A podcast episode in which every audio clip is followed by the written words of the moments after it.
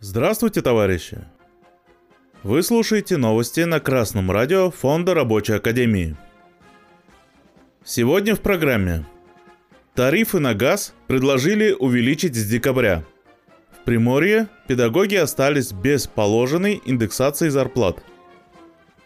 Сайт солидарность.орг сообщает, уже с 1 декабря 2022 года могут вырасти тарифы на газ в России – с предложением увеличить стоимость газа на 8,5% для всех потребителей выступила Федеральная антимонопольная служба. В пресс-службе ведомства напомнили, что данная индексация заложена в прогнозе социально-экономического развития Российской Федерации. Ранее было заявлено, что 1 декабря 2022 года пройдет индексация тарифов на газ, воду и тепло – Изначально планировалось ее проводить 1 июля 2023 года. Однако сроки были перенесены. В Минэкономразвития отметили, что это необходимо для обновления трасс, водопроводов и других объектов. Прогнозировалось, что максимальные цены на ЖКХ по стране вырастут на 9%, а следующее повышение цен на услуги ЖКХ планируется на 1 июля 2024 года. Повышение тарифов на коммунальные услуги уже стало обыденностью для граждан России. А для российской буржуазии многочисленные санкции, проведение специальной военной операции не стали препятствием для поставки газа в Европу.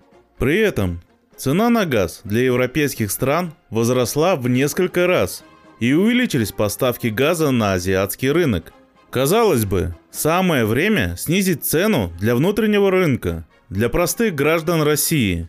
Но вместо этого буржуазия просит трудящихся затянуть пояса потуже. Сама же она ничего затягивать не собирается. И как мы видим, наоборот, ее аппетиты возрастают. Цены поднимают на все товары, кроме цены товара рабочая сила – Поэтому всю тяжесть экономического бремени несут в первую очередь простые трудящиеся. На протяжении последних лет происходит абсолютное обнищание рабочего класса, которое вскрывает противоречия капитализма, вскрывает и показывает всю суть отношения буржуазии к рабочему классу. И, как сказал известный классик, она сама растит своего могильщика – в Анутинском и Спасском муниципальных районах, а также в городском округе Большой Камень Приморского края, работникам учреждений образования не индексировали заработную плату, сообщает «Солидарность» со ссылкой на сайт Федерации профсоюзов Приморского края. Повышение должно было произойти 1 октября этого года. В связи с этой ситуацией профсоюз работников образования обратился в законодательное собрание Приморского края и прокуратуру. Накануне президент Российской Федерации Владимир Путин заявил, что в России темп роста зарплат отстает от роста цен и отметил важность того, чтобы доходы граждан, особенно семей с детьми, росли темпами выше инфляции.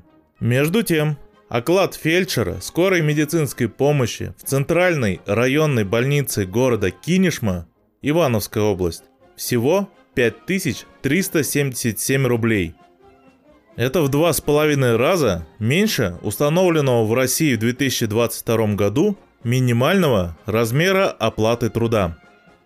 Товарищи трудящиеся, необходимо отстаивать свои трудовые права и экономические интересы – в первую очередь, путем коллективных действий. Профсоюз работников образования принял правильное решение, обратившись в уполномоченные государственные органы за восстановлением нарушенных прав.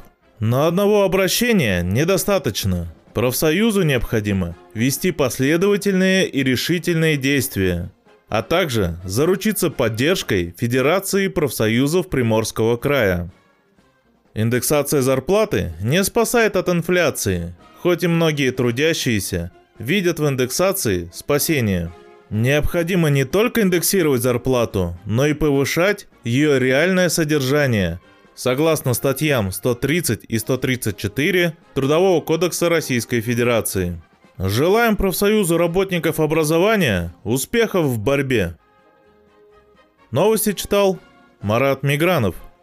С коммунистическим приветом из Свердловска.